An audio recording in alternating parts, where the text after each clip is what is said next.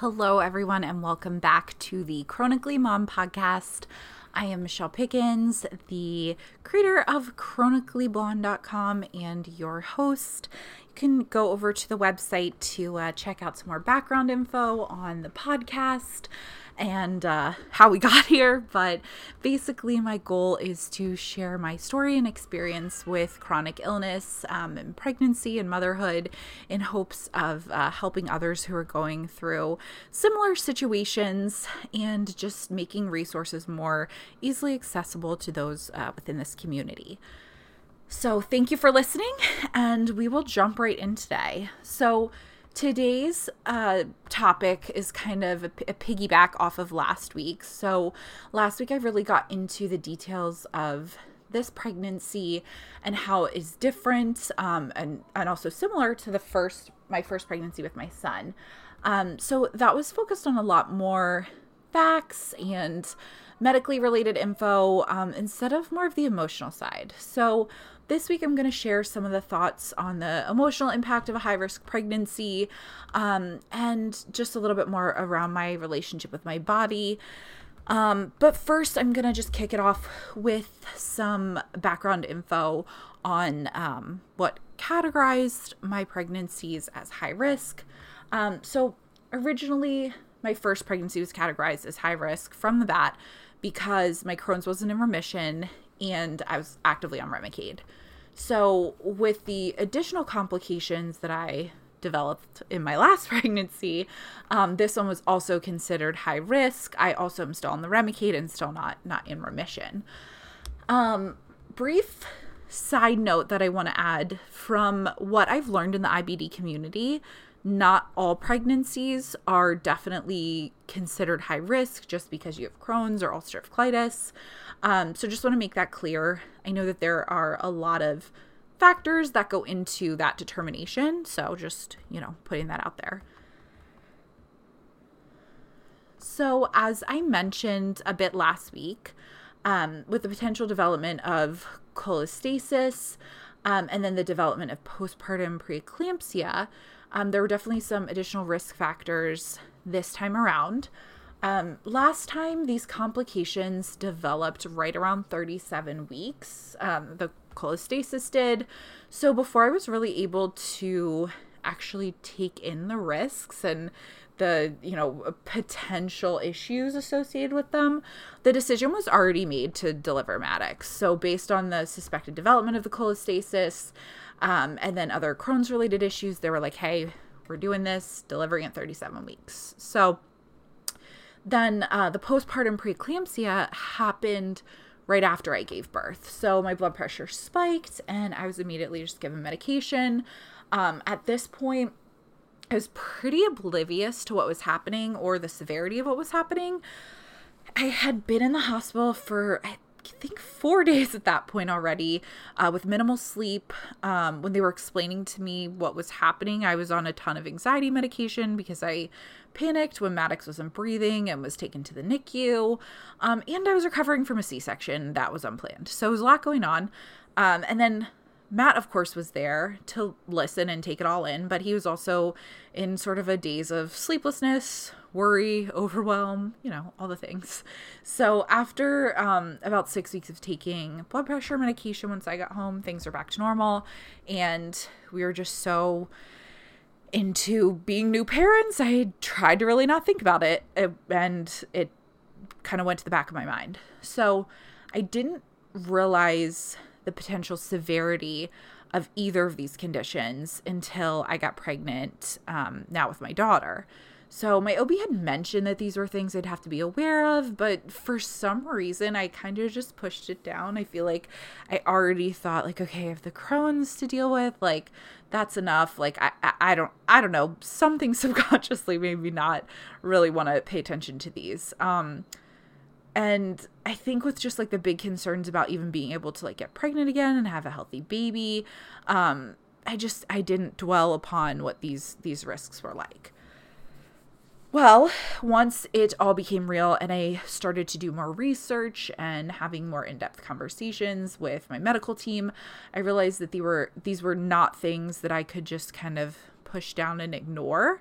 Um, last time, I think I just saw the risks as risks towards me. So if my baby was fine, then it was okay if I had complications um, because my baby was okay. But now I am seeing it through a very different lens, especially with a son at home who needs me, as well as a daughter who needs me to be well enough to care for her when she gets here. Um, that has been a huge thing kind of weighing on my mind. Um, so the cholestasis really terrifies me. I won't get super medical here, but basically it's an issue with bile flow, um, which can seriously affect baby, like lung problems and death kind of problems. So it's a big deal, and that that hit me hard. Um, then preeclampsia is another one that I assumed would just impact me since I had it postpartum last time. Um, but I was definitely wrong there as well. Um, I'm at a higher risk for developing it during pregnancy this time. Um, and both preeclampsia and postpartum preeclampsia are very dangerous. Um, I've informed myself on the risks and spoke to others who have been through very, very scary situations pre and, and post birth, which was good for me to get that perspective and make sure that I was informed. Um, but also not not great for the anxiety. So earlier in this pregnancy, um, I would say it was probably around like the 20 week mark or so. I hit a point where I was just very concerned with the preeclampsia. I had placenta previa at the time. Um, there were discussions of blood transfusions and me already being anemic and just a lot of other really scary stuff. And I had a major breakdown. I started really questioning and, and wondering if I was selfish trying to have another baby. Was I a bad mom for putting myself in harm's way to have a sibling for Maddox? Uh, was I selfish for wanting more when I was just so lucky to even have one healthy child? Um, was my complicated experience before not enough to just show me like I wasn't meant to have another baby? Um, I struggled really hard with this, and I just thought of if something happened to me because of this pregnancy and I couldn't be there for Maddox, like that was really, really tough and kept playing in my head.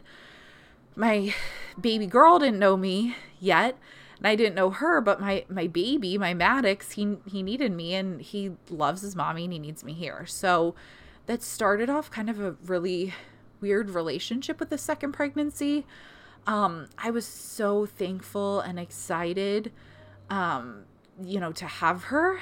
There was this underlying feeling of disconnect, though, based on the anxiety and my worry and feeling selfish. Um, so I almost felt like that wanting her made me less appreciative of my son, which I know is not the case. Um, but it just, it really felt like I was kind of like tempting fate. And I still do feel like that.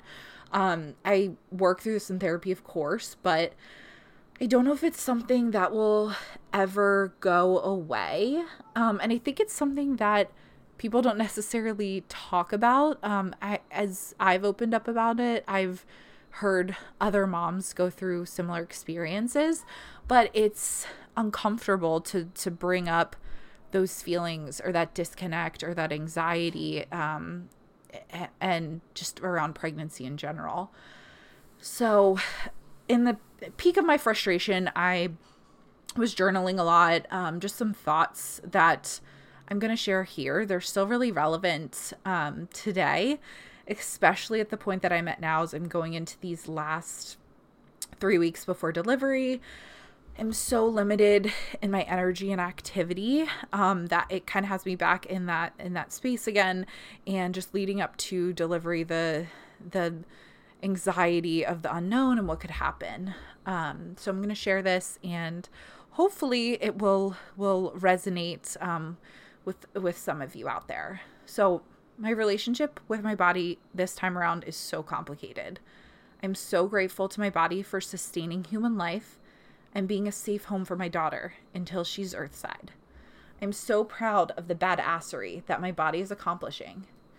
At the same time, I'm resentful that my body is sick and my Crohn's symptoms seem to have gotten worse earlier this time around. I'm frustrated that being sick makes me miss out on time with my son. How can you feel two opposite sentiments toward one body so powerfully at the same time? When I was pregnant with my son, it didn't matter to me if I was sick because I was doing it all to bring him into the world. Now my lens has shifted to that of a mother with one child already here earthside. One that needs me every day and has spent the past two years having me be a constant for him. Yes, I've been sick and my Crohn's has flared over the past two years, but not for a consistent better part of a year, like it has now. When you embark on a pregnancy with a child already earthside, you know you're making some sacrifices. You know you will be more fatigued during pregnancy, you might be nauseous and sick, your attention won't be solely on your earthside child, and there's some coming to terms with that as part of the transition to a mom of multiple children to me, that feels justified. It's a means to an end. It's something that I can explain to my son. Mommy isn't feeling well, but she's bringing you a beautiful sister into this world. That feels okay. The Crohn's doesn't feel okay. Even though this increase in symptoms is tied to pregnancy, it doesn't feel like a necessary means to an end. It feels like my body is working overtime to keep baby healthy. Meanwhile, another part is attacking itself that part that is giving its all to my baby and doing just that. All of the okayness is channeled to keeping baby healthy. For that, I'm thankful because I know that this is not always the case. But where does this leave my Earthside child? With only the worn out, sick shell of the full mommy he knows? How do I explain to him that this is a means to an end when it isn't normal and it's just plain unfair? I feel so disconnected from my body. Like there are two teams battling inside. To give a work analogy, it feels like when a star performer at a company goes to support a critical initiative, in this case, baby, and the not so great team is just trying to keep the lights on for everything else. It doesn't go so well, and infrastructure crumbles. Now, I'm not able to redirect resources in my body how I would at work, but if I was, I'm not even sure I would. How do you decide to take away even the most minuscule amount of support for your growing baby to help your own self? In a circumstance like my first pregnancy, it would be a no brainer. Mom instinct kicks in, and you would do anything for your child. Now, my mom instinct is torn between these two beings I love so much. Let's say I have 100% energy. I can devote 50% to each child, give or take. When you add in a chronic illness, it's like your body's taxed your energy. Instead of 100%, you start with maybe 80%, depending on the day. So that's 40% to each child.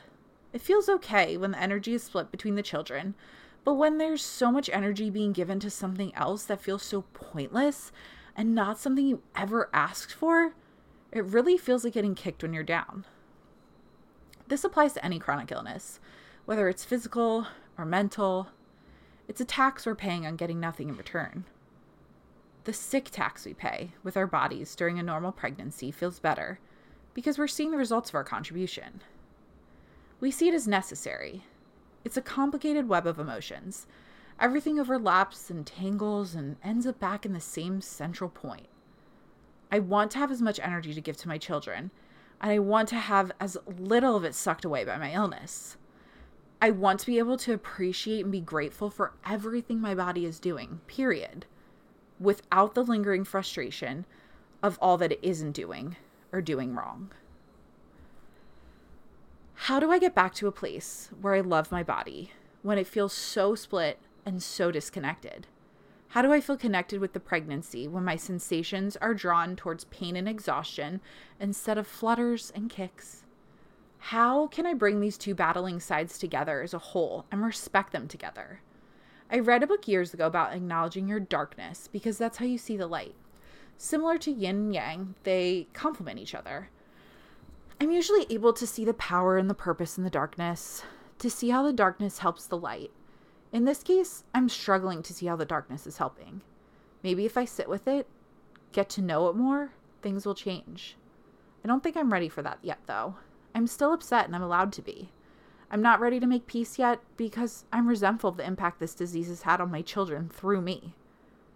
Maybe feeling the anger and resentment is sitting with it. I haven't had strong, gut wrenching emotions around my Crohn's very many times in my adult life. The major time besides my initial diagnosis was when I was pregnant with my son. I didn't give myself time to sit in it because I was going wasn't going to mourn for my lost experiences when I knew it was all for him. Now when my love runs so deeply in two directions, I'm forced to feel the uncomfortable emotions every day. It's painful and complicated, and it's hard to explain to someone who hasn't been through it. Like I said, these are thoughts from just a couple months ago, really raw and uh, just, you know, in the moment, I was capturing how I was feeling, and they still stand so true. Um, now, as I'm physically forced to split my energy, I do get really sad when I have to tell Maddox, you know, mommy can't do that or mommy isn't feeling well. Uh, we have a great support system, so he has so much love around him. It's more on me that I feel extreme FOMO and guilt about not being able to just do everything and be everything for him. Um, it's just crazy how pregnancy and parenting in general bring up these deep things in you as a person and these experiences resurface that you haven't dealt with. And parenthood makes you deal with them, even if you don't want to. So, this emotional journey on the second pregnancy has been just as intense of an experience as the physical journey. So, wanted to just wrap up with a shout out to all the parents who are going through this.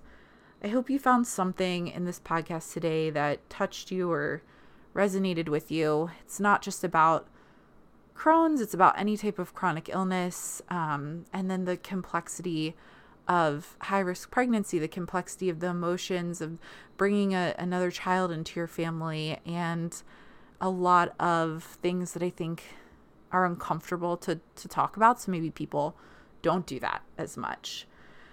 But the fact that we're even talking about these feelings or even just taking time to acknowledge or hear about them um, and hear what others are going through, that's a big step towards us working through them. So I know this was a bit of a heavier episode, um, but we need these just as much as we as we need the fun ones. So hope you all have a wonderful week. Thank you for listening. Thank you for the support. I'll continue um, to give updates on um, pregnancy and uh, the delivery when when it's going to happen. We're we're kind of going through a lot to figure that out now, but I'll continue to to have updates on um, on Instagram. So follow me there at Chronically Blonde. And as always, my DMs are open and uh, my email is always open. If you guys have any comments, suggestions, or uh, just need someone to uh, chat with, thanks, and I'll see you guys next week.